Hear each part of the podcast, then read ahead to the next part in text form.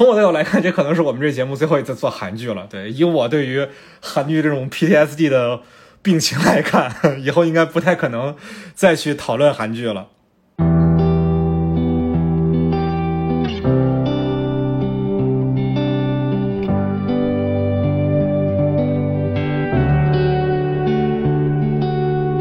我我不管是说一九八八也好，还是李氏朝鲜也好，还是这部三六五也好，它的制作上，我觉得我一一直给我一种在看加长版网大的感觉。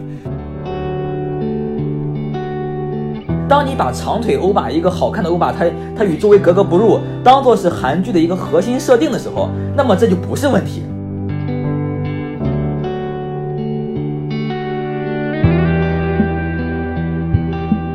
这么长的时间跨度之内。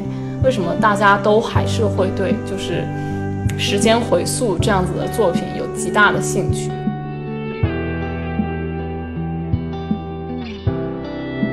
就是与之对比的话，你像《命运石之门》的世界观展现的更清晰一点。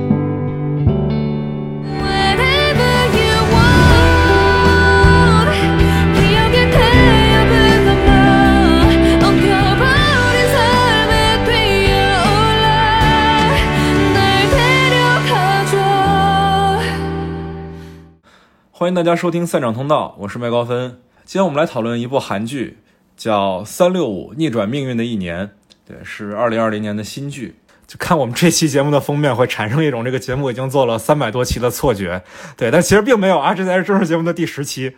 然后今天除了我以外，还有乌鸦老师和菊哥。大家好，我是老朋友，叫乌鸦的少年思密达。大家好，我是你菊哥。我们稍微介绍一下这部剧啊，这部剧。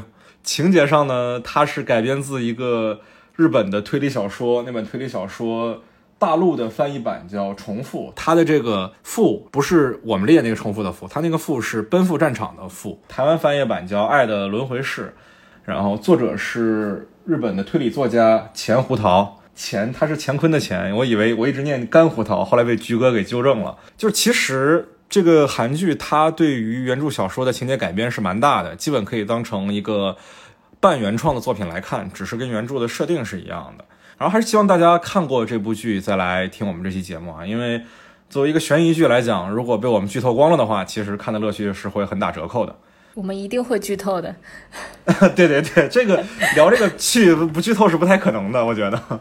你不剧透只能聊第一集了。所以还是按照惯例啊，咱先来给这个剧打个分儿。乌鸦先来吧。呃，我打九分吧。我觉得那个它基本上是我这几年看过的一个比较好的剧之一。它的剧情和它的演员表演以及整个的一个呃节奏把控，我觉得是挺完美的。演员表演挺完美的是吗？我觉得演的非常好啊。啊，那这个我们待会儿有的聊了。好，呃，你那一分扣在哪儿呢？怎么说呢？就是它还是剧情容易让人猜中，呃，还是没有跳脱出整个的一个这种剧的一个模式，就是它没有开创性。如果如果说这个剧是第一部，就它第一部这种类型的，那我可能给打一个很高的分儿。但是毕竟，呃，有同样题材的游戏和那个电影太多了。比如说，我觉得它其实很像我玩过的一款一款游戏，就是叫《极限脱出》系列，呃，九人九小时九道门啊，也是轮回的吗？不是，呃，它也是有穿越有穿越时空，然后也是这种那个不断有人死亡，然后甚至主角都会都可能会死亡。你操纵主角可以死亡，然后重新进入另一个周末，就是重新再来一遍，就是它可能会比电影更多的分支，比电视剧。啊啊，就是可以独挡呗，相当于是。呃，它还不是独挡，就是。他的死亡也是必须的，也就是说，男主就是你作作为主角，你操作死亡是你知道真相的必须必经之路，就跟传统的游戏不一样，不是以活下去为目的，而是死亡也是必经之路之一。对，以知道真相为目的。好，那菊哥你怎么打分呢？我大概七点五吧，就是比我的预期要差一些的。比如说，一个是剧情上的嘛，我我对于他最后这个结局，他其实填坑，我觉得他算是我近几年看的就类似的悬疑作品里面填坑填的比较好的了。但是就是人物，包括他的反派的动机这一些，我都有点不太满足。然后再一个是我对他的就是每一场戏的导演处理上，我会觉得差了差了一些。导演处理是指豆瓣上讨论的很多那个神转场吗？哦，不是不是，我我不是说那个，我是说我我的感觉是他每一场戏都没有设计，这个事情我我其实特别不能接受，因为你像。包括咱们前面聊的，像像杀死伊芙，他其实是每一场戏设计的都都很有很下功夫嘛。嗯，我是觉得他不应该只是这个水平，因为他的剧作的完整性其实还蛮高的。嗯，呃，我自己给这个剧的话，呃，五点五或者六分吧。就是 如果能给他一个及格分，那也是非常勉强。对我跟你们俩很不一样啊，这可能是就这个剧，我为什么这期会选这个题材呢？其实是因为你们两个人分别在不同的情况下向我推荐了这部剧，然后我就觉得那这部剧一定得有什么过人之处吧，然后我就开始看这个剧，我就开始后悔它怎么能这么难看。直到它的核心情节出现反转之后，就是幕后真凶开始被发现之后，我才觉得这个剧稍微有点意思。但那也已经是十六集以后的事情了，就前面的大概三分之二，我都觉得这是个啥呀？就是我我不知道是不是。我对韩剧确实不太能接受的一个问题，我一共算是看的比较完整的韩剧，其实也就三部，就是《请回答一九八八》《李氏朝鲜》和这部《三六五逆转命运的一年》，都是在别人的盛情推荐下去看的，一部看的比一部难受，就没有一部我可以打到四星以上的分数，真的，就即使是一九八八那部，所有人都说它是神作的作品，我都觉得这也太不对劲了。究其原因啊，我觉得可能最大的一个分歧是在于我的大学的本科的专业学的是电影摄影，而你们两位学的都是文学，学的是编剧专业，所以对于我而言，韩剧的整体的创作上特别的落后，特别的陈旧，所以我觉得这样的作品它怎么可以达到一个八分以上甚至九分的程度呢？我我特别难以理解。可能说到底就是我确实不是韩剧的目标受众，就是。就实话讲，我觉得这可能这个节目最后一次做韩剧了。对，以后再别人再推荐韩剧，我都 就很难在看之前就相信这是一个好作品了。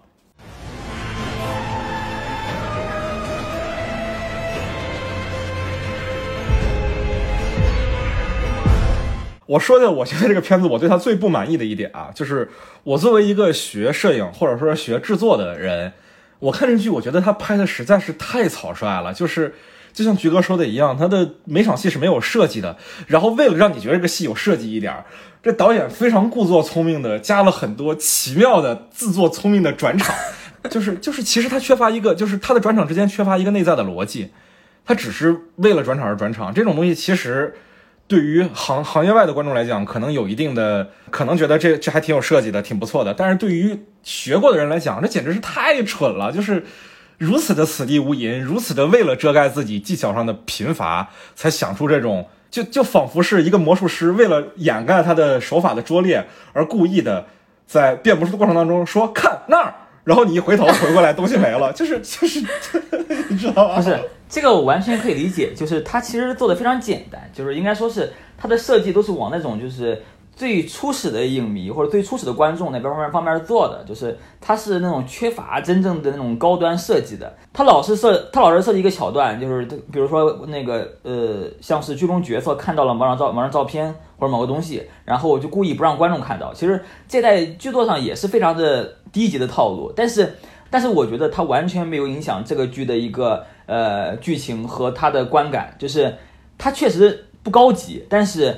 哎，这个剧它足够了。这剧一共是二十四集嘛，然后就简直像是一个月以内拍完的。就是他的所有的视听逻辑、演员表演，就刚才乌鸦老师说演员表演特别好，我这实在是太难接受了。就我不知道你们有没有印象的一个细节啊，就是大概是十二集，十二集的结尾，就是那李院长重新从国外回来了，然后站在所有人的面前，然后就开始像做做那种大反派似的仰天长啸。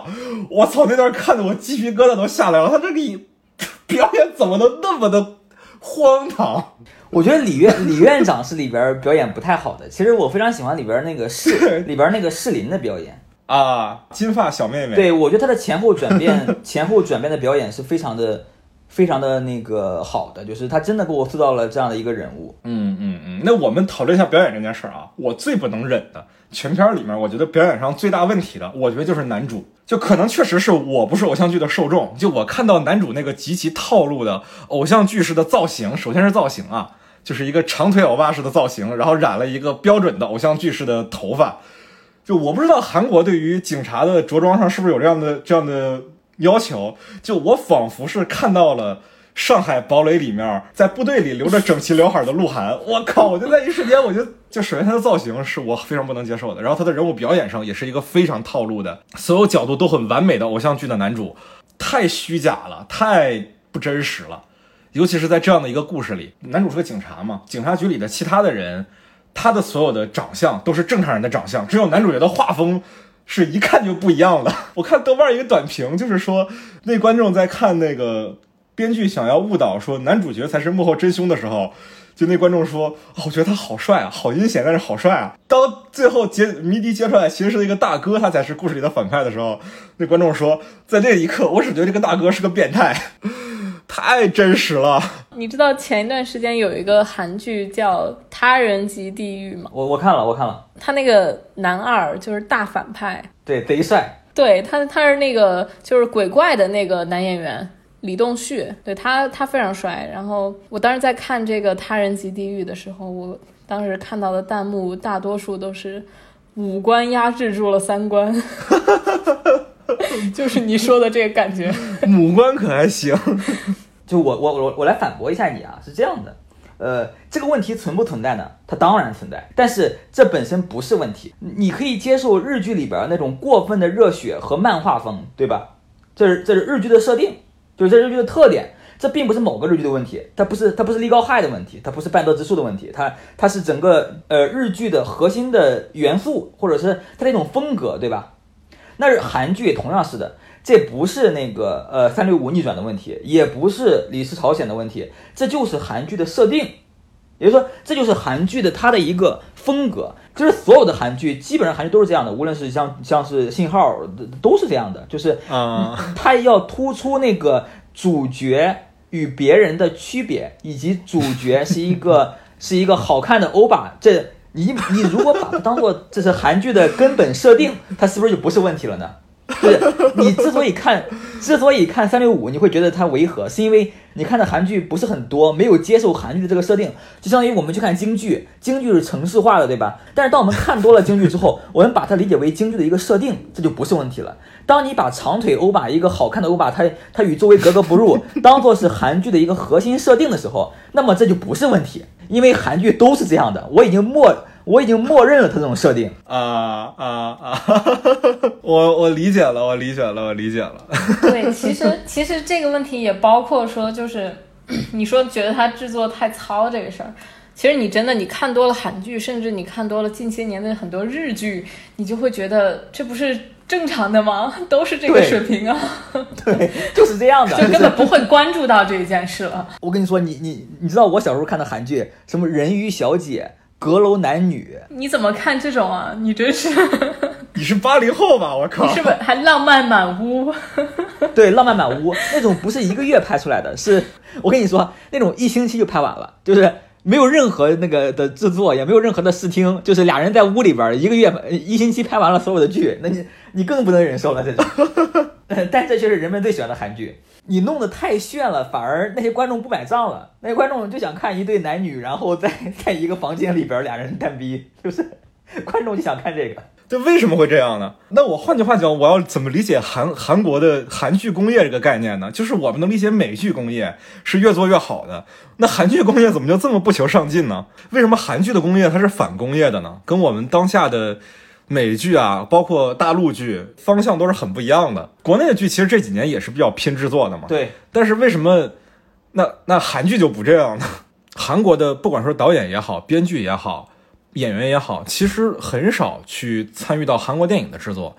韩国电影的演员也很少的来演电视剧，尤其是顶级演员啊，就是呃所谓的这个中五路演员嘛。中五路演员就是中五路在韩国的概念就相当于是好莱坞。顶级的中五路演员，你像何正宇、像崔敏植、像宋康昊、像黄正民这些演员，我们几乎看不到他们来演电视剧。但是国内就不是，国内的，就是你不管说是演技也好，还是这个号召力也好，最顶级的演员都很经常的出现在电视剧里。然后美国也是，欧洲也是。直观上来讲，让我最难理解的一点就是韩国电影的视听其实很棒，韩国电影的制作其实在整个亚洲，甚至是你放到全世界。都挺领先的，但相比而言，他们的电视剧的制作实在是太落后了。就这一点上，你们觉得是有什么样背后的成因吗？有一个被说烂的原因，就是他是给家家庭主妇看的，就是他是其中一个原因，就是可能是家庭主妇在扫地的时候看的，他需要那种呃剧情浓度不是很高，需要那种那个呃视听不是很炫，他就可能听声音就行了，就是就所谓肥皂剧嘛，就是会在剧情里面加肥皂广告的那种剧。我觉得是他形成了自己的风格，就是每个国家都形成了这种自己这种风格，这种风格已经内化成了这种呃他的国民的习惯，就像是大陆剧，无论是大陆的历史剧，那是一群古代人物谈恋爱；大陆的科幻剧是一群科学家科学家谈恋爱；大陆的盗墓剧是一群盗墓的人谈恋爱。就是我们已经接受了这种设定，就是无论是什么类型的剧，都是俩人谈恋爱，你反而不谈恋爱，我们不习惯了。你你。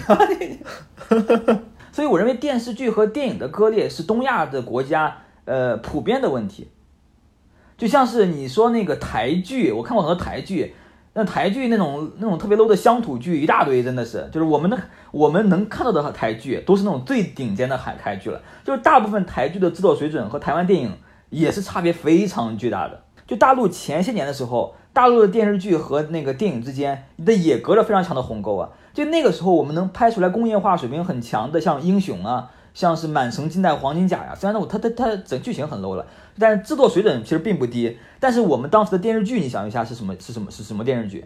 就是我比较喜欢的，你像什么那个呃《走向共和》呀，《大明王朝》啊，就是它剧情都非常好，但是制作水准真的是非常低。对你在包括小的时候《大宅门》。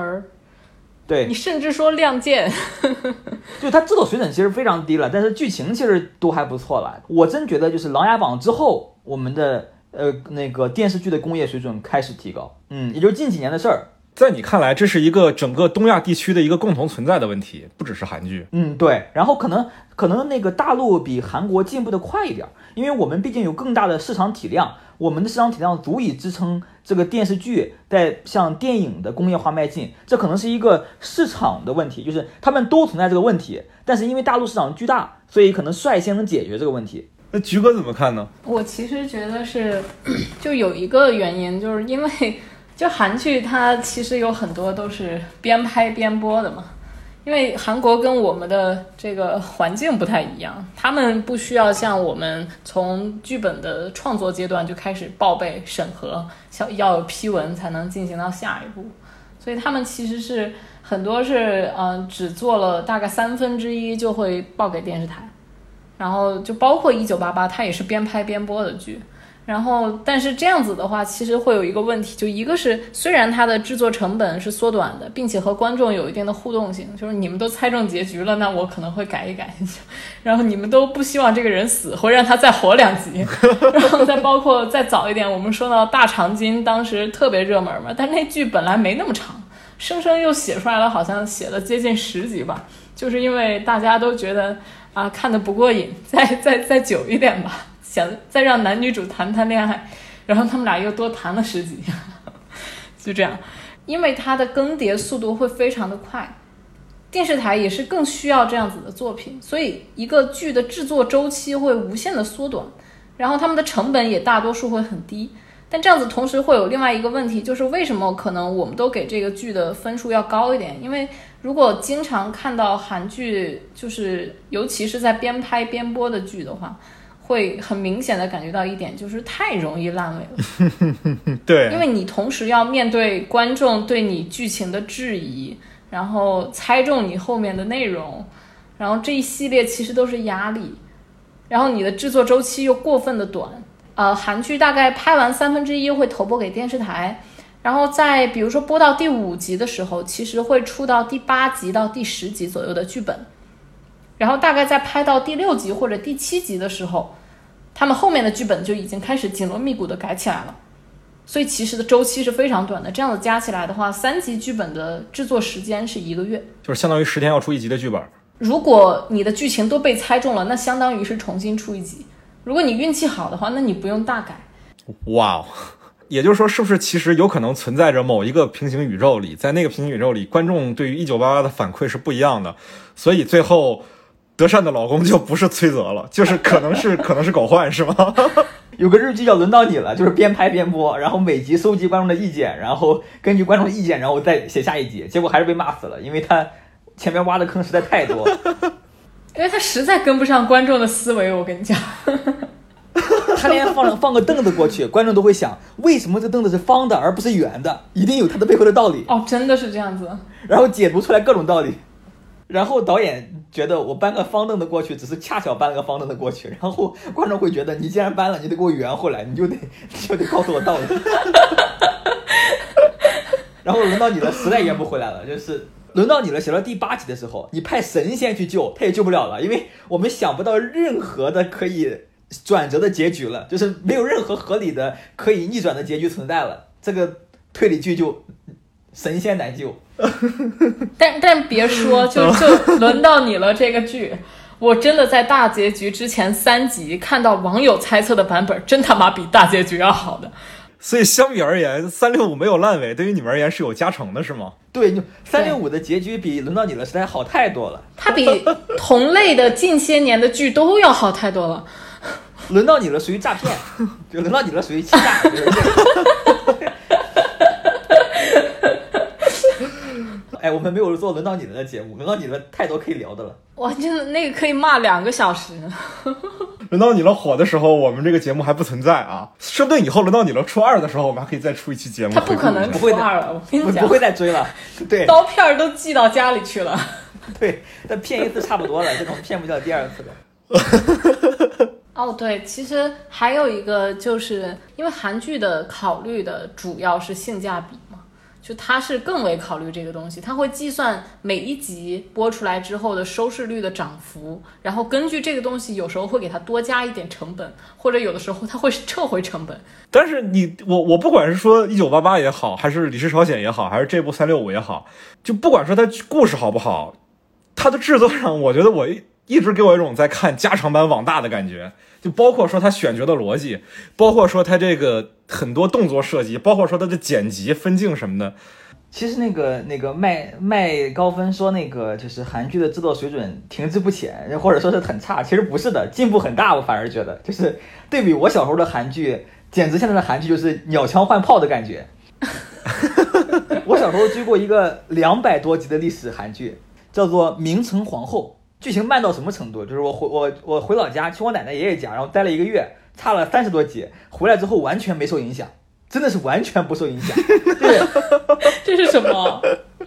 之前俩人在对话，后边还是俩人在对话，就是这感觉就像是差了一集一样。叫对你去看的话，你会发现，你会发现这个剧需要导演吗？这个剧好像是就是基本上这个历史剧是一群人穿了古代衣服在对话，在屋里边对话，在屋外对话，就是一群人穿了历史的衣服在对话。我还觉得挺好看的，我会觉得。然后因为因为反应很好，然后这个电视剧还拍了三季，是因为观众没有这个特别求变的这个需求，就是说，如果我目前的剧这观众不能满足了，观众他已经不看了，那我有这个迫切需求的改变。如果观众觉得目前这种剧我就挺爱看的，那他的求变的这种心理就没有那么强。你像那个在大陆非常受欢迎的，然后后来在韩国也很受欢迎的《一九八八》，对吧？就是那个《请回答》这个剧，它的制作的成本其实大家怎么看都非常低，它基本上就是一个室内剧，甚至有点像情景喜剧的感觉。它的制作团队后来又制作了一系列的剧，包含了呃《机智监狱生活》以及《机智医生生活》。都收视率非常高，也是制作的成本呢也非常低。就我查了一下，说是那个《机智监狱生活》和这个《机智医生生活》是吧？两个剧的收视率基本上都在百分之三十左右，这是相当的离谱了，相当夸张了。作为对比啊，我们这部这个三六五虽然在国内引起了挺大的一个轰动，但是我查一下，在韩国本土的收视率一直在百分之四到百分之五左右，相当于是刚才那个《机智监狱生活》和《机智医生生活》的。五分之一、六分之一这样，就就我们今天聊的这部三六五，在制作上还比《监狱生活》和《医生生活》两部剧要好一些。不是好一些，是好太好太多。你看，包括你刚才说那几个的收视率，也就百分之三十左右，百分之四十到头嘛。你想，当时我们也提到的，就是《大长今》，它是零三年的韩剧，它的收视率一直保持在百分之五十左右，我靠！然后最后收官也是百分之四十七点九。哇哦，你知道这是一个多么恐怖的数据吗？在大陆收视率也非常高。就是韩国有电视的一半的人都在看这个剧，是吧？啊，是这样的。你知道夸张到什么地步吗？这是零三年的剧，我印象很深。零五年的时候，我小学三年级，我在我奶奶家，我奶奶每天晚上都在看这个大长今的碟。我奶奶 六十多岁的老太太呢。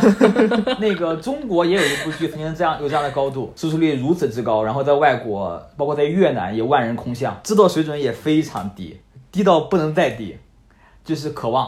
而且其实说白了，就是韩国它的制作水准制制作水准不高，然后它的故事性还可以的恋爱剧，它至少它是吃到了这个东西的甜头，并且你它的观众、它的老百姓依然在吃这一套，那它为什么要去变呢？对不对？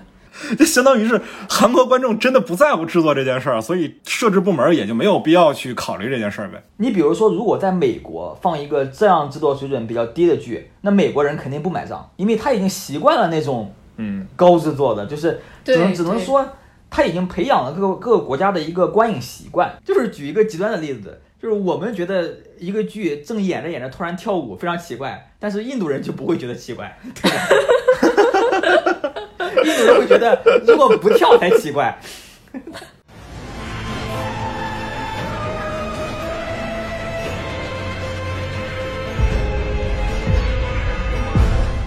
呃，我们接下来聊点关于剧情内的内容啊。你们对这个故事里面还有没有什么觉得没有解开的点，什么疑问？就是我对于最后一次重置有点疑问，他不是男主角又重置重置回到了从前拯救女主角嘛，对吧？他这次重置的时候，女主角有没有上一次重置的记忆？还是它是一个它是一个崭新的世界？它肯定没有啊。它是一个新的世界，那也就是说，这个这个这个电影是多世界诠释。对你的问题，其实也是我的问题，就是它到底是平行世界还是单一世界线？对，因为他回到从前的时候，那个女主角并没有说那个我认识你，是因为我们上次在重置的时候一起认识的。就是就是在我眼里，这个女主角应该有什么记忆呢？跟李院长开了会，说我们到一年之前，然后在那个重置会上，他认识了男主角。我认为这样是合理的，并不是啊，他为什么会有那次的记忆呢？不是因因为他们的那上一次重置已经是已经成为了既定历史。怎么说呢？呃，这点其实是在这个原著小说里解释的会比较详细，但是影视剧里没有太展开。那在原著小说里，它的理论是这样的，它其实是多世界理论，就是第一个世界在原著小说里叫 R 零世界，就原著小说里用来承担那个李院长功能的那个带着大家轮回往复的那个人，他在他第一次穿越的那个世界。那就是零世界，然后后面会有一号世界、二号世界、三号世界、四号世界。但原著里的一个设定就是，比如说我把一个人从一世界带到了二世界，呃，我在二世界里没有再带他去三世界，那在三世界里的他仍然是零世界里的他，完完全全会对穿越这个事情没有任何的印象，没有任何的概念。而不是二世界的他，对吧？对对对，完全不是二世界的他，这是原著里的一个设定。那这个就是一个非常非常奇怪的一个时空理论了，就是它不是一个非常合理的时空理论。有一个零世界的一年之前和一世界的一年之前，对不对？那我就问你，他从一世界的一年之后回到的是一世界的一年之前，还是零世界的一年之前？在原著里是零世界的一年之前。但是正常逻辑应该他回到一一世界的一年之前才对。好问题，你你成功绕晕了我。不，我我我觉得是这样子的，就是他不管是零世界、一世界，还是还是包括包括原著里应该是写到了二十，对吧？就是它有十次 repeat，每次有一个人去重置了，它就会多出来一条世界线。书里边应该是这个概念，就是你无论怎么重置都是全新世界。就好比说，如果我们要理解这个故事的话，就就跟就跟韩剧的长腿欧巴是一样的，就是你要接受这个设定。在原著里，他其实没有把设定的完整的展开给你看，我这是个相对论的问题啊，这不是相对论的问题，这个是这个是很这个是就是剧情设置上的一个问题，因为就是在原著里，其实作者是比较偷懒的，他没有把所有的设定都展开给你看。我在看这个剧的时候，我就会产生一个问题，比如说，如果我在某一个世界里，我穿越了，在剧里面我不是开着一辆车冲下悬崖吗？我是会沉尸大海，还是会我会消失，还是怎么样？他就没有交代。这个在原著里面也是没有交代的。相比而言，他这个世界观是没有那么完整，没有那么严谨的。他就是要让我们去相信说，如果你不是穿越者本人的话，你就只能带着零世界的记忆，带着那个最初的记忆。对，只有穿越者才能带着之前的记忆回来。但如果穿越者死了，那别人穿越回来遇到的他也是零世界的他。嗯，这就是一个设定，只能说它这是它的一个设定。对对，这不是一个特别严谨的设定，只是说你需要去相信它。就是与之对比的话，你像《命运石之门》的世界观展现的更清晰一点。对对对对对，啊，《命运石之门》是个日本动画嘛，然后它那就相对来讲，呃，更完整、更清晰一些，而且而且因为它的世界观相对来讲更完整，就它后面还出生了很多衍生作品。我全玩了，哇哦，那个有那个《比翼连理的恋人》。树状的罗罗让罗星图，还有《命运石之门零》，还有几个剧场，还有几个广播剧，全看了，哈哈哈！资深粉丝，哇哦，都没有看过。就是你知道《命运石之门》的那种严谨的设定是可以支撑他后面去推出那么多的衍生作品的，但是你像。不管说是重复这部原著，还是说是这个三六五这部剧，其实，在世界观上的不严谨，也导致了他们后续生命力的一个贫乏嘛。就是重复这个原著其实蛮早的，它第一稿成书应该是零四年，一直到呃一直到一八年，它才被第一次影视化改编，就是拍成了一部日剧，然后二零年拍了这部韩剧。但是这两部剧其实在剧情上的改动也都挺大的，没有就它不像《命石之门》一样有一个统一的外延的。完整的世界观，它就是一个很封闭的一本小说，写完了也就完了，大家看过也就看过了。说到这个，我就想聊一聊 repeat，不是 repeat，我想聊一聊 replay 了。倒带人生，它是一个一九八七年的美国的小说，它到现在都没有被改编成影视作品。虽然它里面可能有很多的叙事轨迹，replay 里面它其实是有一个类似的设定，就是它主人公。在自己四十八岁的某一天，突然就是眼前一黑，然后就回到了十八岁。夏洛特烦恼吗？不不不，他连续回去了十次，他每次都是从十八岁过到四十八岁眼前一黑的这一刻再回去一次。他开始想干点大事，然后 他想阻止刺杀肯尼迪。失败了，结果他发现真正的大事他是根本就没有办法做成的，他改变不了大的历史事件。我想说，他其实是非常早的这种这种时间回溯的一个模式，然后其实在这之后也衍生出了非常多的优秀的作品，你包括《时间机器》，包括《阿努比斯之门》，然后你再包括《末日之书》，其实都是这样子的。然后你甚至甚至说，《时间旅行者的妻子》也是的时间小说里面科幻纯爱的比较经典的作品。这么长的时间跨度之内，为什么大家都还是会对就是时间回溯这样子的作品有极大的兴趣？就是我想到了《想见你》，我没看过，我没看。好，哎，你们不看最近比较火的剧的吗？也是这也是这两年比较好的台剧。也是穿越，都是穿越。呃，各个剧里边穿越的方式都非常的那个奇葩。这个是因为那个车祸，哎，不是车祸，是跳下悬崖，对不对？然后都不如那个《想见你》奇葩。《想见你》里边穿越的方式是听一盘五百的磁带，就是听。真的真的就是听一盘五百五百个磁带，然后你就穿越了。就是就是那首著名的《Last Dance》是吗？对对，就《Last Dance》，然后然后那个听那首歌，然后你就你就穿越了。就穿越到放这首歌最火的时候吗？呃，对对。那那我听一首别的歌，是不是也回到那那个时候呢？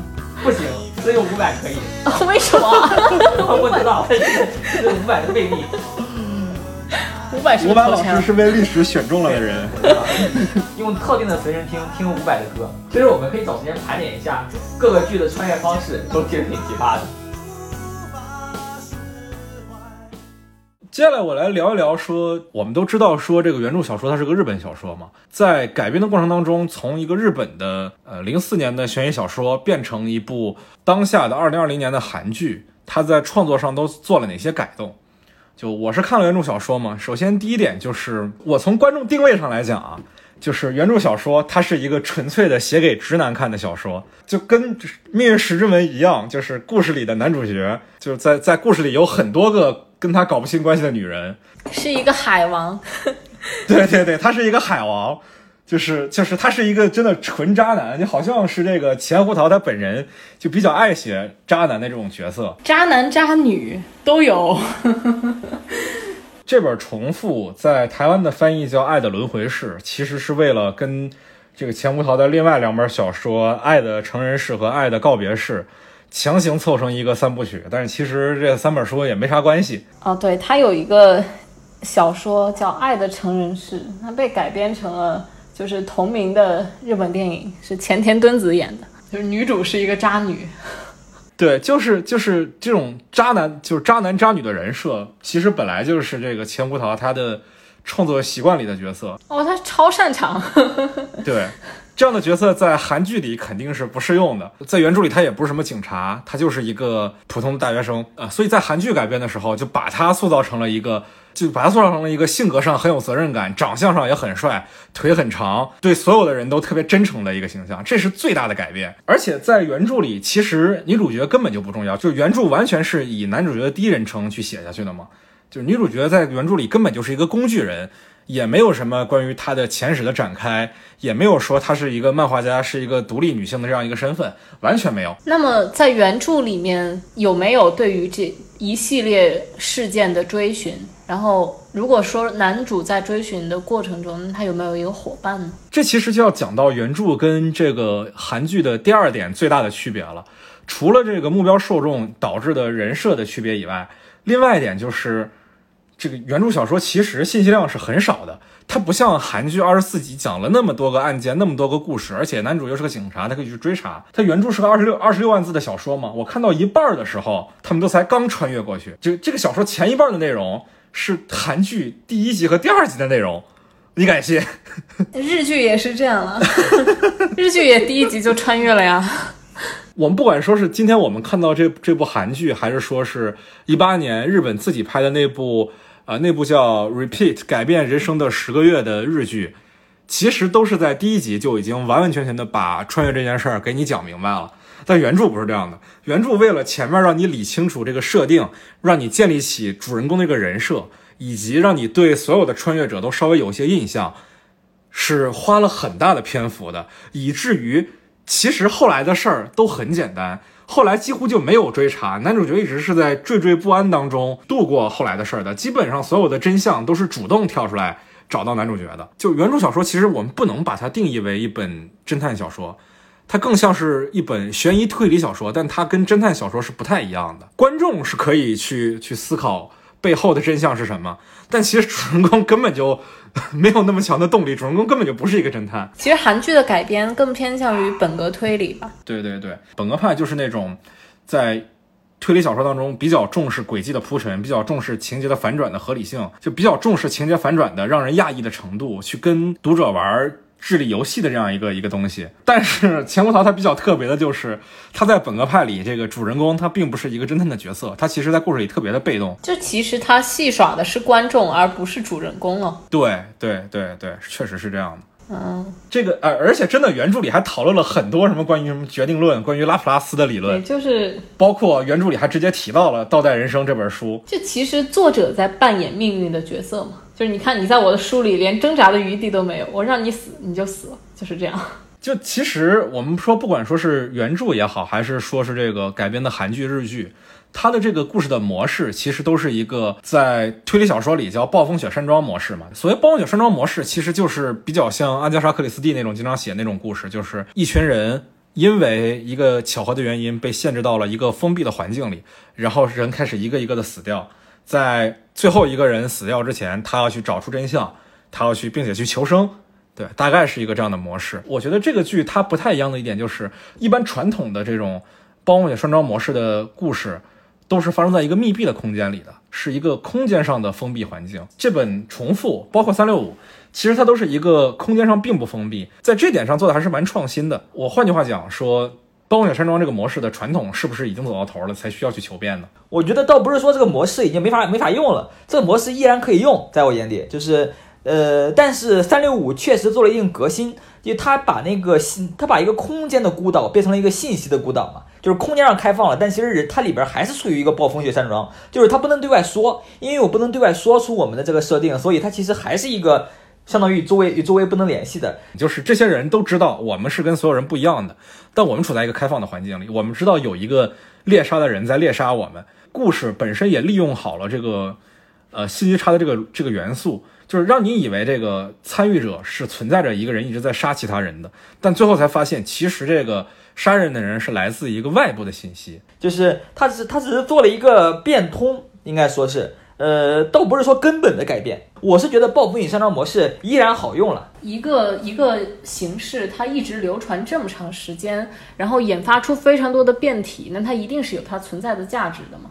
我们现在很多作品里面，就算是它不是一个暴风雪山庄的模式，那么同样的就是一些手法都依然会被频繁的用到。比如说，在暴风雪山庄的模式里面，我们啊、外表看起来很无辜的人，还要在参与对这个案件调查的人可能是凶手。那么我们在非暴风雪山庄的模式里面也经常可以看到，对吧？然后再比如说模仿犯罪，就是在暴风雪山庄里面，我们好像是称为搭便车，对吗？我模仿真凶的手法，犯下了新的罪责，然后推到他的身上去。像类似于这样子的方法，我们也可以在非常多的作品中看到，它不一定非得局限在这个暴风雪山庄之内。说到底就是就是狼人杀嘛，对吧？对，就是就是狼人杀呀。狼人杀的一个特点就是里面的呃权力的关系是不平等嘛。还有一个就是信息的不对等嘛。哎，那这种那个暴风雨山庄和狼人杀模式，你们觉得拍的最好的是哪一个呀？就是不知道大家有没有看过松本清张有一个作品叫做《神与野兽之日》，就是其实是一个一一在一个混乱局局面下，就是东京的市民就面临着末日的威胁，然后呈现出了不同的表现，对，然后就变成了人间地狱这样子一个核心。其实它也完全是暴风雪的模式，但它的范围无限的扩大，它扩大到了全民，因为它是一个末日时刻。就我提一句，就是那个呃，暴风雪山庄模式，其实在游戏里边应用更普及，它非常适合游戏。我觉得最好的剧情还真是一款游戏，就是是刚才我说的九人九小时九道门的第二部，叫呃《极限脱出系列之善人死亡》。它里边的就是每个人背后都有着非常奇特的故事，就是你要你要打你要打通九条线，解开九个人的故事，才能开通最后的那个那个那个结局。我自己最喜欢的这个这一类的故事啊，其实不太算是严格的暴风雪山庄的故事，但它也是密闭空间的，是一个日本电影叫《如月疑云》。啊，我也非常喜欢。对，它其实里面就只有一个案件，但是因为这个案件让房间里的每一个人都被怀疑了一遍，最终发现案情的结局是，那就是真的很出乎我的意料。对，所以我还蛮喜欢那一部的。对，我也觉得《如月疑云》是那种这种密室推理拍的最好的，没有之一。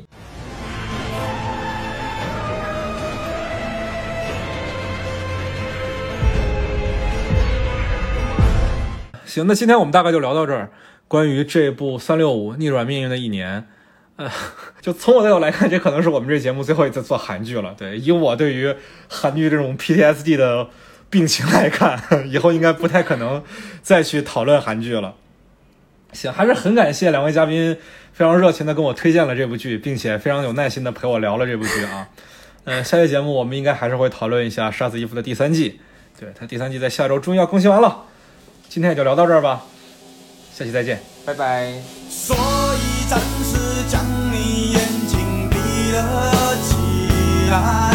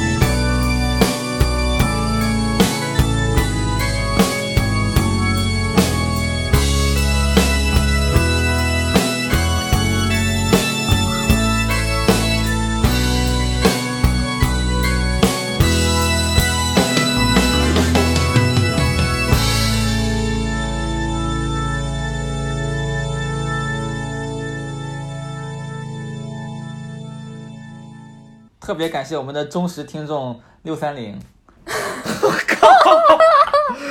我的天啊！就这段我不会剪的，你知道的吧你？剪进去彩蛋，这是彩蛋。行行行，那就下期再见啦！把这个彩蛋剪剪进去啊。嗯好，你剪到最后最后一个对，最后两秒，看他会不会听到最后。你 看他会不会听到最后？